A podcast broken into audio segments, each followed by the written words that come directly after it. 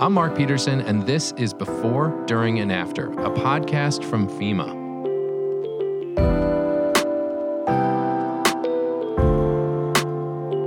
Hey, today we want to share with you a fantastic episode from our friends over at the U.S. Fire Administration. If you haven't spent time with the USFA podcast, you really should.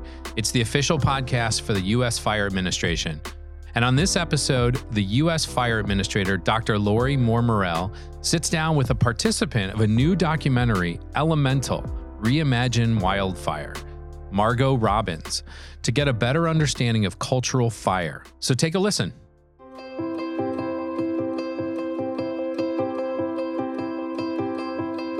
Welcome to the USFA podcast, the official podcast of the U.S. Fire Administration. I'm your host, Teresa Neal.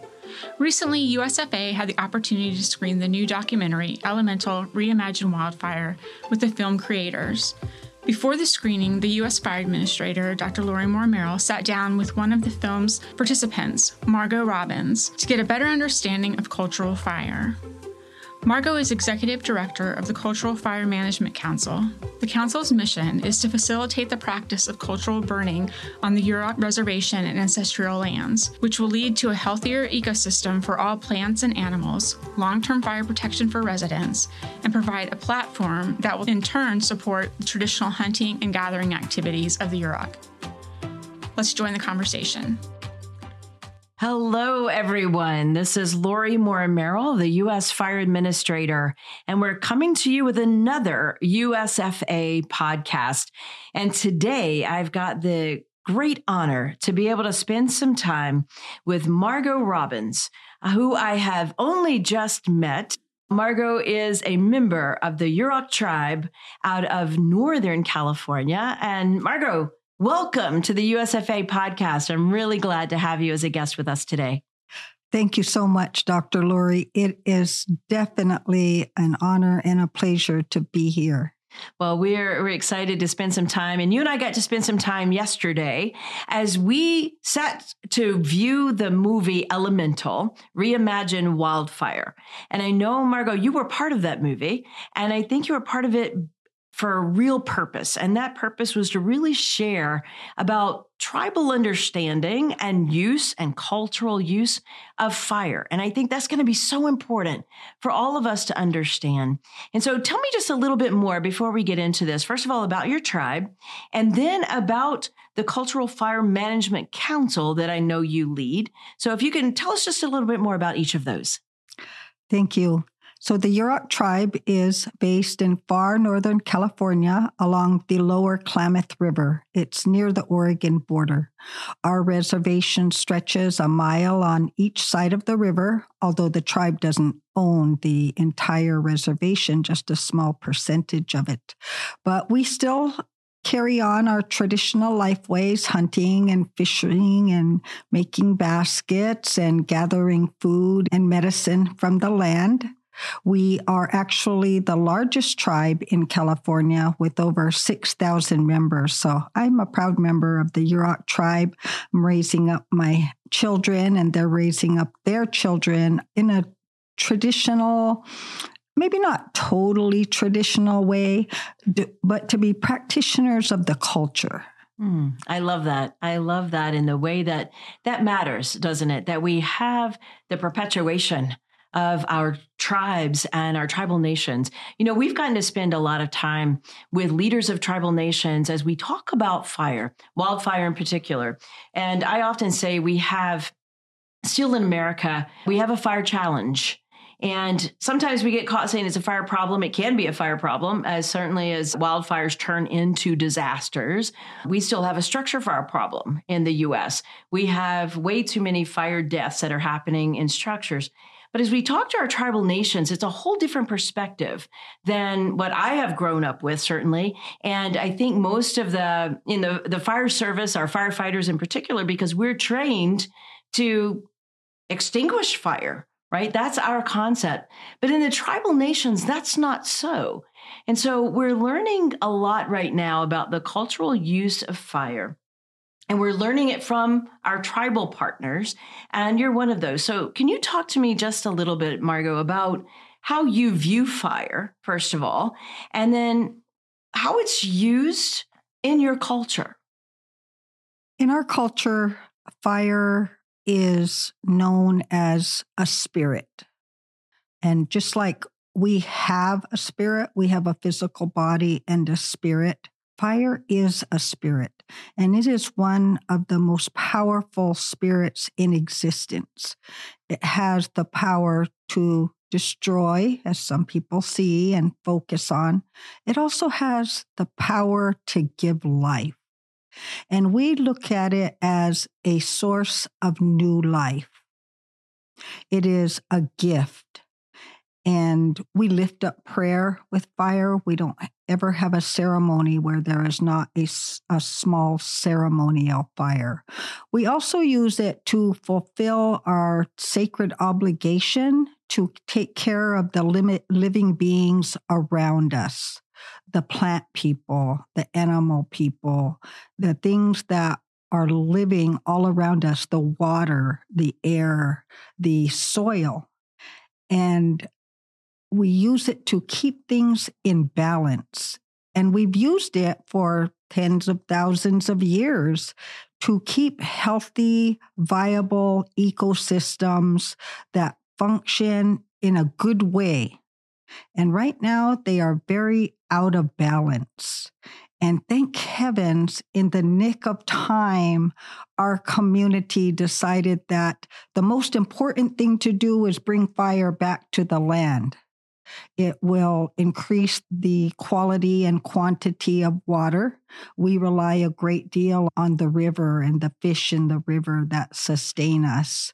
The plants that are growing in such profusion and so thickly on in the soil, they're all crowded out. And the native plants, they can't get the sun that they need and they don't have enough water because with the exclusion of fire for the past 100 years, their growth has gone unchecked. So, in years gone by, we would have a regular regime of a cycle of burning. And those cycles would vary anywhere from three to 10 to 12 years, depending on the vegetation. Prairies would act- actually burn annually to keep the conifers from encroaching for basket weaving materials, which some of them are fire dependent, would burn those every three to five years. And when we burn, we do what you would call a backing burn. You start at the top of the slope and bring the fire slowly down the hill. And what you end up with is a good portion of the underbrush is gone and the trees are unhurt. There might be a very small percentage of trees that are already weakened that would succumb to the cultural burn, but for the most part, they're unhurt. And suddenly, the native plants have more food to thrive. They can reach the sun, and the water content is more is reaching the creeks, which reach the river, and the charcoal that we live laying on the ground filters that water. And so it is also purer. We started down this road to provide basket weaving materials for basket weavers such as myself and others in the community. And suddenly we started to realize the enormity of all of these benefits of fire on the land. Wow. That is intriguing. The story that you tell, I can almost envision the fire and the need for the fire. And I love the story about the plants, how some plants that are not native begin to take over. And that does damage and that builds fuel that don't have benefits when we get wildfire. Now it just becomes fuel, unfortunately. And so that's why the cultural burn is important to you. It is not just about the practices and all of the benefits that it says, but you need it as a prevention against bad things happening and these really massive wildfires that do so much destruction and reach our communities as well as your community in a bad way. That's correct. And that was one of the other main purposes for bringing fire back to the land in order to protect our communities from wildfire.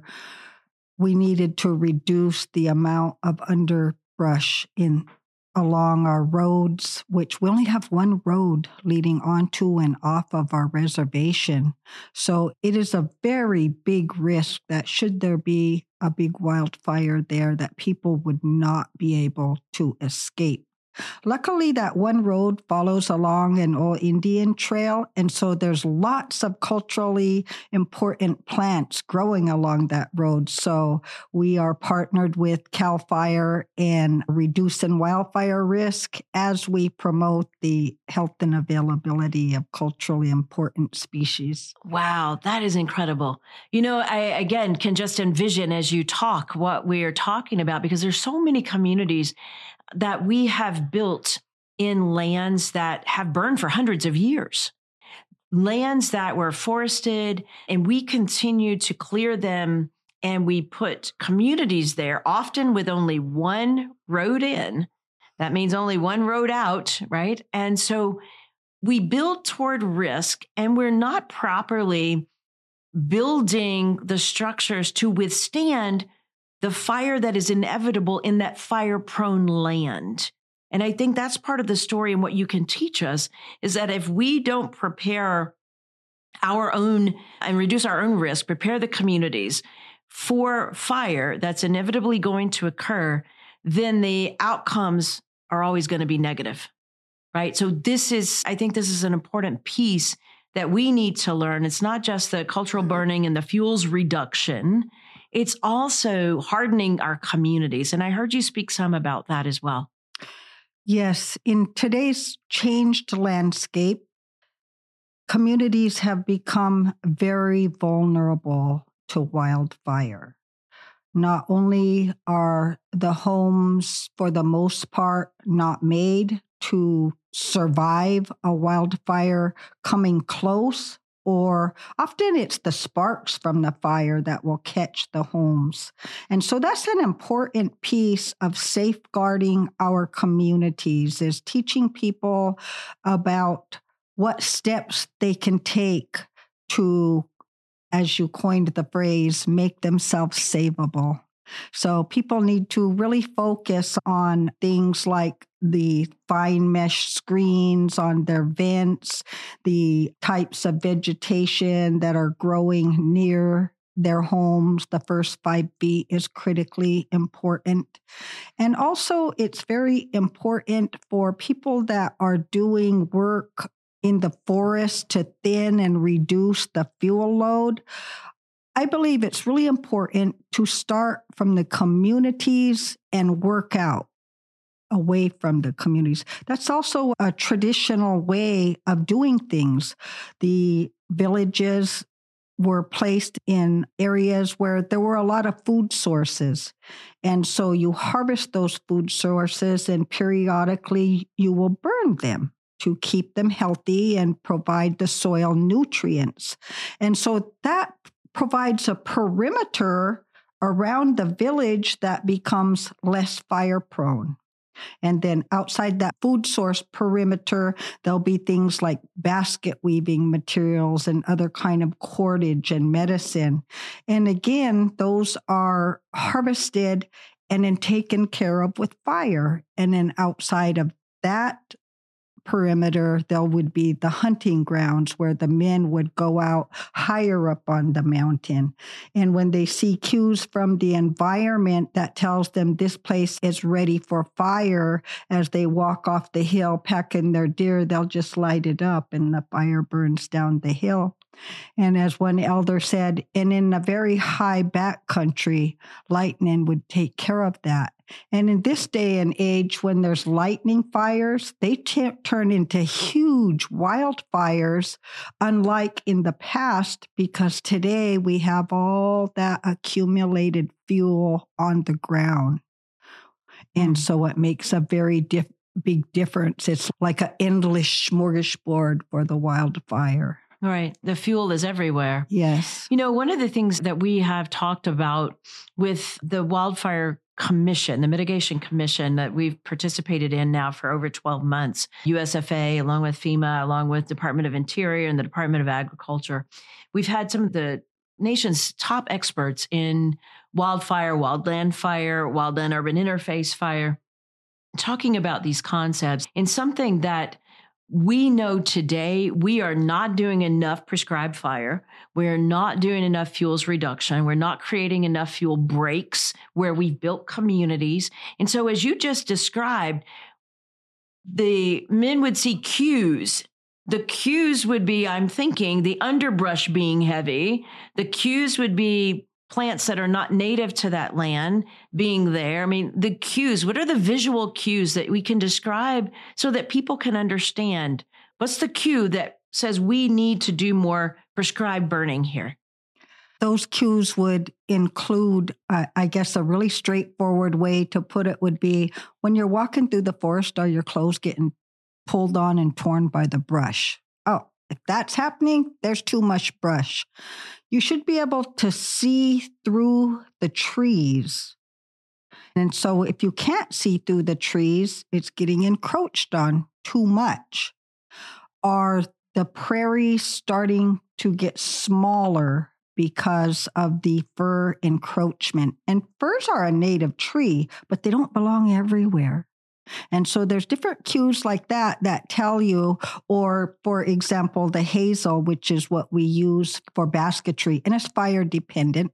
We'll burn it one year, the next year we'll gather hazel for it. Well, if you wait for five years or four years, it will have nuts. You can harvest those nuts. And then the next year, you're like, okay, well, this plant has had an opportunity to reproduce once or twice. So now we can burn it again. So there's many cues that one can pay attention to. Ah. I love that. That's so enlightening. And I'm going to take that cue about if I walk by it and it grabs onto my clothes, it's too much. And I can apply that around people's homes. Maybe if I'm walking around the exterior of my home and I'm getting caught on shrubbery and I know I live in a fire prone land, or somebody has told me that I live in a fire prone land, or we have risk of wildfire. And if I'm getting caught up on brush around my bushes, trees, around the exterior of my home, they're probably too close. Would you agree? Yes, that's true. There should actually not be any shrubberies within five feet of your actual home no sawdust on the ground for to stop the vegetation from growing up because it actually is a big fire hazard. And I know it's really hard not to plant those beautiful little flowering bushes. And for me, I have like medicine plants, you know, and I'm like, oh, I need to move those away from my house. They'll grow just as good right out there and look just as beautiful. but keep them away from where you live. Yes. Uh, yeah. yes. Yeah. So they don't become fuel that can contribute to your home burning. And that's what I think a lot of folks, because we hear often when our firefighters are out and they're even going door to door and asking people where they know it's high wildfire season, the potential is there. We have red flag warnings from the National Weather Service. We know conditions are right for those dry lightning strikes you mentioned. We know conditions are right for an ignition. And if that takes place, now we're, we're off to the races, as I say, with the wildfire. And people who have not reduced these fuels, and often we say fuels, people don't know what that means. We're talking about bushes, we're talking about shrubs, we're talking about trees that are too close to your home. We're talking about, as you said, either sawdust or wood chips that you're using for landscaping. It's better for us to, to move those things away. Understand we need gravel, perhaps. Let's use gravel instead of the wood chips around our homes. Maybe some nice landscape rocks would be good. These things that are much more non combustible or fire resistant materials. And so these are the kinds of concepts that I really hope people can start to embrace because you're right. Everybody says, well, I want these trees. I moved here so I could be around the trees. I love my trees. We love our trees too, right? And they have a purpose and we want them to thrive, but we also don't want them to become hazardous fuels in the strain of life. So I think, Margo, what you have brought is such enlightenment for me to understand. And, and I've been in the fire service for a very long time, but you have just said some things that even I had not thought about in the fire perspective because we are all taught in the fire service to put out the fire. If you see a fire, put it out and extinguish it. But you're saying, no, some of them we need to burn because we fight fire with fire, don't we? We often need fire, the beneficial fire. We need that to prevent the much larger fires we don't want. Margo, let's talk for just a second about smoke because all fires produce smoke. We know that. And we just said the words beneficial fire. And we've heard the words prescribed burn. We've heard these kinds of concepts of using fire in a beneficial way so we don't have the big fires. Describe to me what your thoughts are on the difference in fire generating smoke versus when that fire might hit the community and now it's burning something different than vegetation, right? It's the buildings, the contents of our homes. Let's talk a little bit about the difference in that smoke. So, there is no such thing as a no smoke option. And people need to embrace that as a reality either we will begin to up the pace and scale. And when I say we, I mean nonprofits, for profits, tribes, federal and state organizations, as well as individuals. We all have a stake in this. We all need to get in and, and do our part, whether it is hardening your home or learning how to burn safely. So when we are doing those prescribed or cultural burns, it puts up a certain amount of smoke. But that smoke is connected to an element that is a necessary part of ecosystem health, a necessary part of biodiversity, a necessary part of reducing the spread and intensity of wildfire. So we have to learn to be okay with having some amount of smoke. Hopefully, it's from prescribed or cultural burns. It's only wood smoke. It's not toxic like the smoke that is being emitted from wildfires. So, wildfires may start in the forest, but as we all know, they have no boundaries. And when they are burning buildings and cars and plastic and rubber and all of these other things, it is very, very toxic smoke, much worse than anything we might breathe from a prescribed or cultural burn. And when we're burning with purpose, using fire as a tool like that, the smoke dissipates because we have smoke modeling which uh, tells us what's going to happen with our smoke. And so we can pick those optimum times when smoke is not going to settle in onto communities for a very long time. And so those are the options that we have that we need to really think about because, you know, sometimes for weeks on end. We'll have smoke in the quarter from the wildfires that is so thick you can't see across the river. Mm. And we just do our best to stay in the house with our air purifiers well, so, we've seen that from the Canadian wildfires all this year through 2023. We've seen, even now, we still have smoke coming down from Canada. And these are issues. So, as we plan these burns, your cultural burns, you plan them, I'm sure, with the other elements like wind speed and direction and the other things that are going on. So, these are not just let's go out and burn today.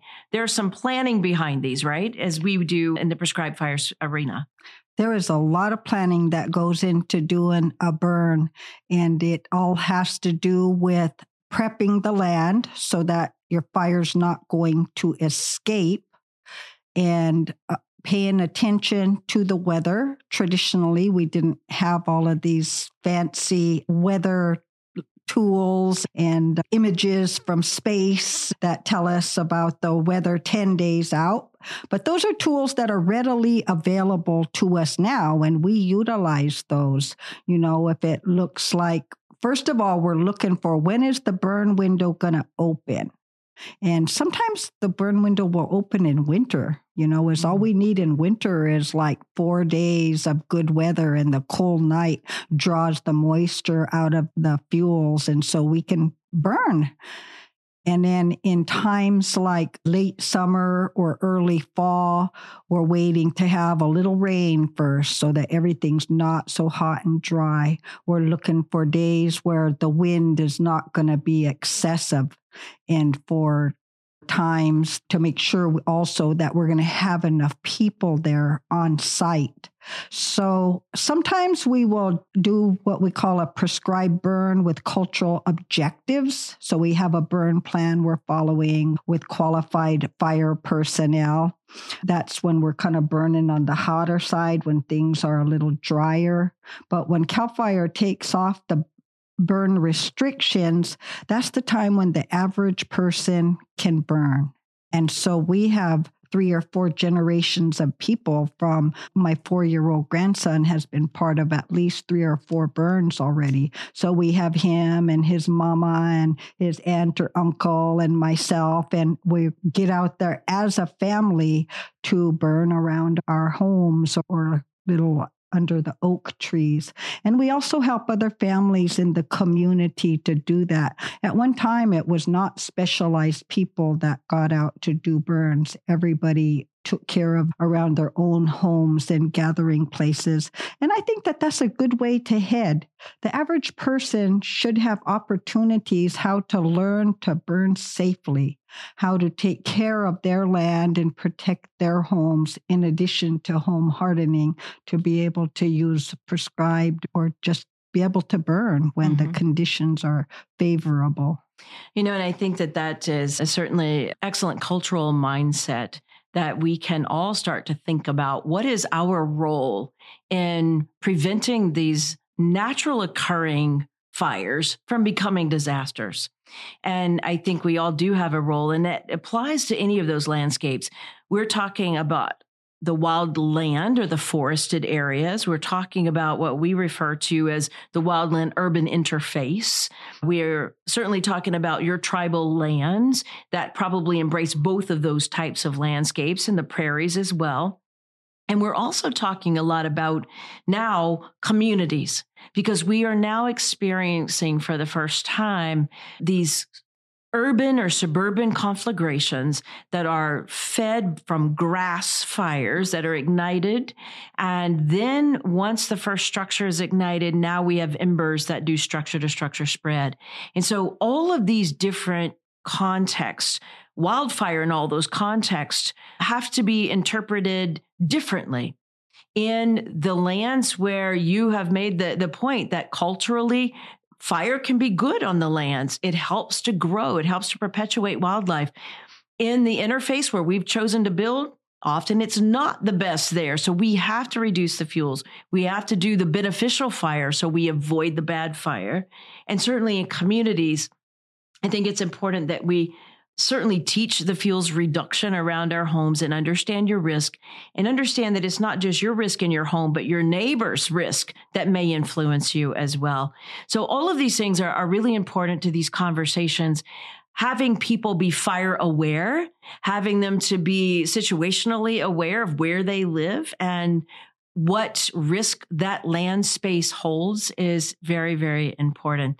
So, Margo, I'm going to ask you if you have any last messages that you can share with us, any more wisdom. You've shared so much wisdom with us today. So, any other wisdom that you might share with our listeners?